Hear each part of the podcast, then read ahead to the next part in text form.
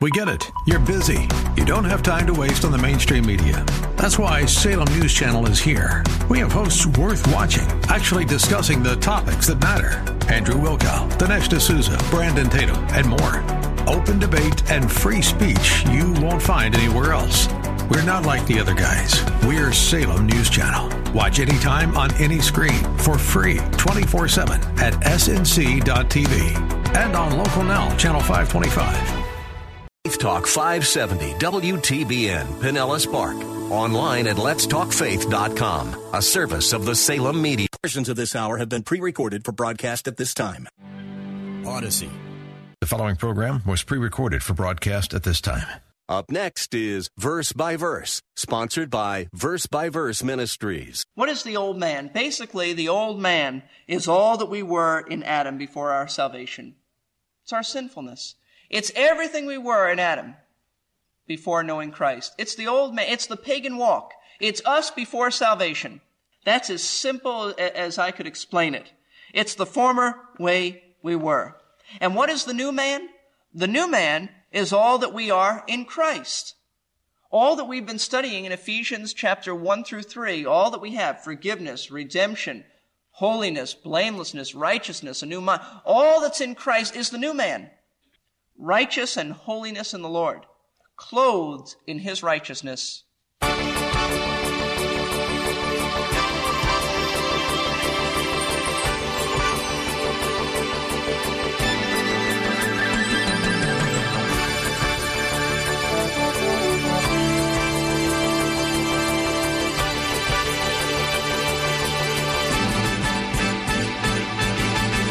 The old man, the new man.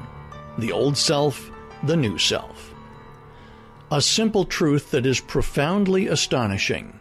Our old man or our old self is everything we were before Christ, whereas the new man and the new self are everything we are in Christ. This concept of putting off and taking on is crucial for us to understand. At the moment of our salvation, we exchanged our old clothes for a new set of clothes. It's a dramatic imagery of showing that we made a break with our past. Much like a police officer upon retirement will hang up his uniform because he is no longer an officer. They hang up their uniform and put on civilian clothes to announce a change from the former way of life to a new way. Welcome to the Verse by Verse radio program with Pastor Steve Kreloff of Lakeside Community Chapel in Clearwater, Florida. As we continue on through this series of the Walk of the New Man, we can banish any thoughts of changing our actions and instead focus on a new way of thinking. Pastor Steve has a great lesson ready for us today. So if you would like to turn in your Bible to Ephesians 4, verses 22 through 24, we'll be ready to start today's lesson. In order to be a Christian, you have to know the truth about sin, about God, about the Lord Jesus Christ, about the atonement, His death for us, about faith. Lots of things. Now, you don't need to know a, a great deal. You don't have to be great theologians, but you do need to know basic truths in order to be saved. But they had also been instructed in the truth about holiness. The question is this. He's speaking about holiness. He says you've been instructed in the truth, but the question is this, what exactly is the truth that they had been taught that leads to holiness? What have they been taught? If pagan futility and darkness leads to immorality, then what is the truth that sets Christians free and leads to holiness and righteousness? Well, I think the answer is in verses 22 through 24, so let's look at it. That in reference to your former manner of life, you lay aside the old self, which is being corrupted in accordance with the lust of deceit, and that you be renewed in the spirit of your minds, and put on the new self, which is in the likeness of God, has been created in righteousness and holiness of the truth. Now let me try to make this as clear and as plain as possible. What is the old man? Basically, the old man is all that we were in Adam before our salvation. It's our sinfulness. It's everything we were in Adam before knowing Christ. It's the old man. It's the pagan walk. It's us before salvation. That's as simple as I could explain it. It's the former way we were. And what is the new man? The new man is all that we are in Christ. All that we've been studying in Ephesians chapter 1 through 3, all that we have, forgiveness, redemption, holiness, blamelessness, righteousness, a new mind, all that's in Christ is the new man. Righteous and holiness in the Lord. Clothed in his righteousness. It's probably a good expression because we're speaking about clothing, a covering. Now, I have read a lot of commentaries this week and last week concerning this, and I'm not pleased with most of them. Now, I'm not setting myself above them, but I, I want to tell you what most of them interpret this to be saying. Most Bible commentaries say that Paul is commanding these believers to lay aside the old self and put on themselves the new self. And I, I think that's wrong, and I'll tell you why. You can't know it just from the, just from the, uh, the grammar. There has to be something more. There is something about the grammar, but not totally, that would indicate that, uh, that that's really not what Paul was saying. I take it, and I'm going to explain in a moment why I take it, that he's telling us that this has already taken place in the past. He's simply reminding them of the truth that they had already been taught in Jesus, and now they just need to appropriate that and remember that. Have a renewed mind. Let me tell you why I, I don't think he's giving a fresh command. I think he's giving, just reminding them of old commands that he had taught them. Number one, in the grammar, this is an aorist tense. Now, an aorist tense means past action most of the time, punctiliar, something that happened in the past, in po- a point in time. That's the tenses that are used here. Now, the main reason I hold that he's not commanding them but just reminding them of the truth they had already been taught is the context. For one thing, he's been referring to the truth that they have already been taught in Christ. They had already been taught this. That's the context. As truth is in Jesus, you've learned him, you've been taught, you've heard him, you've been taught in him, and so forth. That's the context. But there's something more to the context. Look at verse 25. This is where he begins to apply it. And Lord willing, we'll see this next week in the application of this.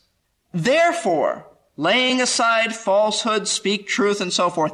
Therefore, now, on down through this chapter, he, he begins to command them, begins to make practical application.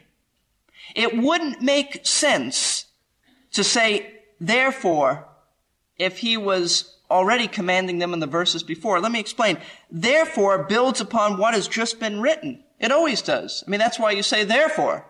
And you wouldn't base a command upon another command. That's just not done in scripture. You don't base a command on another command. You uh, have present commands which are built upon past facts. That's just Paul's way of, of always dealing with things. We said before, here's the facts. Here's the doctrine. Here's the content. Therefore, I want you to do this. You don't say, I command you to do this. I command you to do this. I command you to do this. Therefore, I command you to do this. That, that doesn't make sense. Commands are based upon facts, not other previous commands. So the aorist tense, the context, there's another reason. I'd like you to turn over just two books to Colossians chapter 3, verses 9 and 10. Now, you know that scripture interprets scripture. The Bible is the best commentary on the Bible. And when there's a parallel passage in scripture, you've got to go to that because that gives great uh, light it sheds great light upon other passages. The parallel passage to this in Ephesians is Colossians chapter 3, verse 9 and 10. And in Colossians 3, 9 and 10, it is very clear, very clear that, that it is in the past. And maybe, maybe I think I said that it was aorist in, in Ephesians. Maybe the, the real thought here is that this is aorist, and so we put them together. Do not lie one to another, since you laid aside the old self with practices and have put on the new self who is being renewed to a true knowledge according to the image of the one who created him. Now that's very clear here. In the past, you put off the old self and you've also put on the new self. And, and if you examine this passage, you'll see how similar it is to what Paul is teaching in Ephesians. So it's already taken, taken place. So Paul isn't giving the Ephesians fresh commands, but reminding them of old truths they had been, that he had taught them. This is the truth they had been taught in Jesus. Now, what is this truth? At the moment of our salvation, we exchanged our, our old clothes for a new set of clothes. This is the imagery that Paul uses here. Dramatic way. It's just dramatic imagery of showing that we've had a break with our past. How can we illustrate it? Think of a military man, someone who's been in the service for years. Military man, he, he, he retires from service. He takes off his uniform for perhaps the last time, takes it off, he puts it on a hanger, and he hangs it up in the closet. He looks at that, that represents his old way of life, because he's retired now. He takes a new uh, suit out of the closet and he puts it on himself, puts on his civilian clothes, now he has to act like a civilian. He's no longer a soldier. He doesn't have to behave like a soldier, and, and in fact, he shouldn't behave like a military man. He's in his civvies now, and he ought to act like a civilian. That's what Paul's really getting at. We've put off the old life. We're not to act that way anymore. We've put on the new self, the new man. We're to act that way. Righteousness and holiness. You know, in the early church, when people were baptized, they would take off their old clothes and be baptized in a small amount of clothing and be given a pure white robe to wear when they emerged from the water. You know why? This was to symbolize what Paul is saying in Ephesians 4 putting off the old and putting on the new. And that's good because that's what baptism is all about. We've been, we've been buried with him in baptism, raised to walk in newness of life.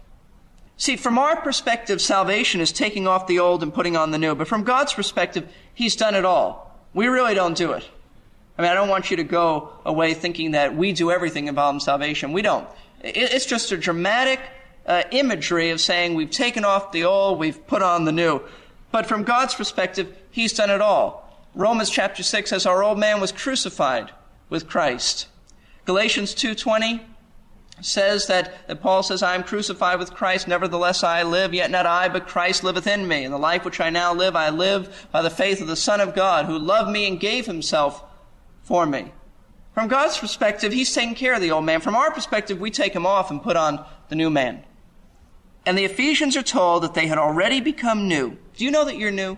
Do you realize that? You're new. You're, you're brand new in Christ. You've been given a new nature, a new mind, new desires. Everything is new. Now we've got to act that way. The real us is righteous. It's holy. And you see, that's why it's so inconsistent for a Christian to be involved in the old way of life. It's like he's put on his old rags again. And who wants to put on old rags, old stinky, smelly rags, when you've had fresh new suit of clothes on? That lifestyle is just inconsistent with the uniform that we now wear. And we need to know that. See, the great need of God's people is to live holy lives. As I said last week, we're so much like the world, the way we handle money, the way we talk, the jokes that we say, the things that we laugh at on television. We're, we're so much like the world. Christians are getting divorced left and right. Christians are, are uh, delinquent in the way they, they handle their children. We're so much like the world. And really, we're to blame. We're to blame. And we're to blame also because we don't present the gospel the way we ought to present the gospel. Do you know that? I, I blame us just as much. Even if we don't behave like that, we do an injustice when we don't tell somebody, when we're presenting the gospel, that they need to have a break from their old way of life. We cheapen the very grace of God when we, when we only say, when we say, you just have to believe and what we give. And now that's true technically. But what that comes across as is this, just know it in your mind. Just know it in your mind. And what we really are, are propagating is, is easy believism. You say, I didn't know believism was that hard. It really isn't. Except that involved in true saving faith is repentance. Repentance means a change of mind. A change of mind. And repentance is part of saving faith. When Jesus came preaching, you know what he first said? Repent, for the kingdom of God is at hand. Matthew chapter 4, verse 17. Paul in Acts chapter 20, verse 21, he's telling the Ephesian elders what his message was. Repentance towards God and faith in the Lord Jesus Christ. Peter says in Acts chapter 2, he says, repent. Repent. That's, that's the first message. Repent. And, and put yourselves away from this wicked generation. We're to cut off with the old way of, of life. And I'm not saying that we're to cut off all our old friends. We're to witness to them, but we're to cut off that sinful lifestyle. It isn't just enough to say we believe the facts. We've got to proclaim that it's necessary to turn from personal sin in order to turn to Christ. I'd like you to see this in 1 Thessalonians chapter 1. And I think we need to remember that, that that is the gospel. A desire to turn, a willingness to forsake sin.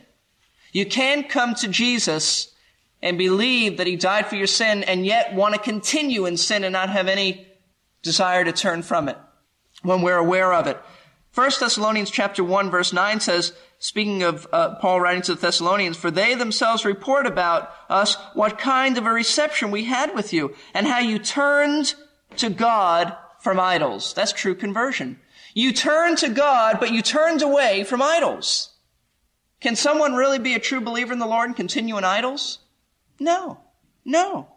You turn from idols to God. We turn from sin to Christ. And we've got to tell people this. We've got to tell people these things. Because they get the idea that, oh, you could just accept Jesus, you know, just sure. I mean, I've told you before about the rich young ruler. Lord Jesus made it very difficult for him. He put his finger right on the man's uh, sinful nerve, and that was covetousness. Jesus didn't say, just accept the gift. That's all that's involved. Basically, what, he's, what he was saying is, rich young ruler, unless you see your sin and turn from it, you can come to me. You see, it's hypocrisy to say we're going to accept Christ as, as our sin bearer and yet continue in sin, and yet that's what a lot of people want to do. People who aren't married living together and they just, oh, sure, I'll accept Jesus. And, and they never, they just go on living together and never do anything about it. Listen, I, I seriously question whether a person has really accepted Christ. That's the way it is. But we have got to tell people that you cannot accept Jesus and, and drag the garbage of your old sinful life into the new life. It just doesn't go. The old man goes off. The new man comes on. That's what, that's what Paul meant in 2 Corinthians chapter 5. If any man be in Christ, what? He's a new creation, a new creature. Old things are passed away. All things are become new. It's new. Positionally, we're, we're righteous before God. Now let's live righteously, he says. Now you say it's difficult to keep from acting like the old clothes are still on me. That's true. I have difficulty. You have difficulty in that. But look at verse 23. Sandwiched in between the old man and the new man is the connecting thought that puts it all together. And you, and that you be renewed in the spirit of your minds. See, Paul didn't just teach the Ephesians this truth that they had taken off the old and put on the new. But he also taught them that they needed to think about this truth. See, we need to think about it. We need to reckon it so. We, need, we need to constantly let this truth penetrate our minds that the, that the old life is past. We don't wear that set of clothes. And we've got to be renewed in the spirit of our minds. We need to appropriate this truth every day. We've got to think like new men, new women, and new people and new creatures in Christ. In other words, we're to think in accord with who we are. We've got a new mind, so let's think in a new way. That's why it's so important to understand what God says is taking place in our lives. That's why we spend so much time in Ephesians 1 through 3. We're just building truth into your life so you think upon that. In fact, Romans chapter 12, great verse. Romans chapter 12, verses 1 and 2. You want to know how to keep from being transformed into the world system, living like the world? Well, Paul tells us, I urge you therefore, brethren, by the mercies of God, to present your bodies a living sacrifice, living and holy sacrifice, acceptable to God, which is your spiritual service of worship, and do not be conformed to this world. How, Paul? How do I keep from being conformed to this world? But be transformed, how? By the renewing of your mind. How does our mind get renewed? To renew simply means to make something new. Got to think differently. Got to think new thoughts. God wants our mind to be different than they once were. How were they once? Futility of mind, right? That's the pagan. Ignorance, darkness. How are they to be renewed and to think differently? Let the word of Christ dwell in us richly. How are we to be renewed? How are we to be transformed? By the word of God dwelling in our minds, and specifically thinking upon the great truth that the old man has come off and the new man has come on. We have to think of ourselves as being blameless and righteous in God's sight. And if you think that way enough, you're going to live that way. See, if you've never been taught that, that the old past is gone, and you're going to just say, well, let's live like that. No. Break from those habits because now you're different. You're different, think differently. We aren't to walk in the futility of our minds, but in the newness of our minds. John Stott, in his excellent book, Your Mind Matters, says this Self control is primarily mind control. What we sow in our minds, we reap in our actions. Feed the minds is a slogan to the current campaign for the spread of Christian literature. It bears witness to the fact that men's minds need to be fed as much as their bodies. And the kind of food our minds devour will determine the kinds of person we become. Healthy minds have a healthy appetite. We must satisfy them with health giving food and not with dangerous intellectual drugs and poisons. That's true. That's the way our minds are to be. Do you ever wonder why Paul constantly says throughout the New Testament, I would not have you to be ignorant, brethren? Why doesn't he want us to be ignorant? Now, his aim isn't to make us ashamed of our ignorance. He's not trying to put us down and say, boy, you're really dummies. No. But rather it's to have the truth. He wants us to know the truth so that the truth might grip our minds so that it might mold our character. That's what he's saying. The whole battle for holiness is really in the mind. It's either won there or it's lost there. And Satan wants to grab hold of your mind. If you hear error enough, you just believe it. You'll be weakened. And so, what are we saying tonight? We're saying the past is gone. Let's live differently. Let's think differently. How much time do you spend in the Word of God? How much time do you spend in the Word of God? I remember hearing the story, Donald Grey Barnhouse, great Presbyterian minister, great man of the word. He was on a train one day with a tremendous Bible teacher, and uh, the Bible teacher had his Bible out. Donald Barnhouse had his newspaper out, and Barnhouse said, "Tell me, how can I know so much? Uh, how, how can I know as much about the Bible as you do?" And he said, "For one thing, you could spend more time in, your, in the Bible than you do in your newspaper." Barnhouse put his paper away, and he decided to spend more time in the Word of God. Listen, we've got to get in to the Word of God, not just to fill our minds with knowledge. We don't want to do that. We don't want to be spiritual eggheads. I mean, theological eggheads, knowing all the doctrines and spouting them off. But we want to know the doctrines, not to spout them off, but to have our character changed and molded. Let's bow for prayer.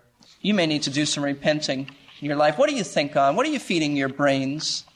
Because if you're feeding your brains garbage, then your life is basically garbage too. Not in the sense of what it's worth, but in the sense of your, your quality of living. God wants a pure church. You know, when we're not pure, you know what happens? The Lord is disgraced. Unbelievers look at us and they say, So that's a Christian, huh? Well, they're no different than, than my neighbor who's not a Christian. They're no different than me. Why should I accept his gospel? He's got a good point. But oh, when they see the truth lived out, then they're going to take notice. As I told you last week, one philosopher said, Show me your redeemed life, and I might believe in your Redeemer. Are you showing people your redeemed life? Are you thinking like a redeemed person? Or do you walk in futility of your mind? As a man thinketh in his heart, so is he. What are you thinking about? What goes on in your mind? I'm not talking about when you get to church. I assume that when you get here, your, your thoughts pretty much are centered on worship. But what do you think about during the week? You see, it's those moments when our minds are free to wander, that the battle really rages. So, that's a Christian. Hmm. My hope is that no one would say that about you or me in a negative way. God wants a pure church. What a great reminder for us. Pastor teacher Steve Kreloff has been teaching on the walk of the new man, highlighting for us some of the changes that take place in us when we put our faith in Christ, and encouraging us to check our lives to see if we are walking as a new creation in Christ Jesus. Pastor Steve has been the pastor of Lakeside Community Chapel since 1981. His verse by verse teaching has been a blessing to many people both in the church and in the listening audience of this radio station.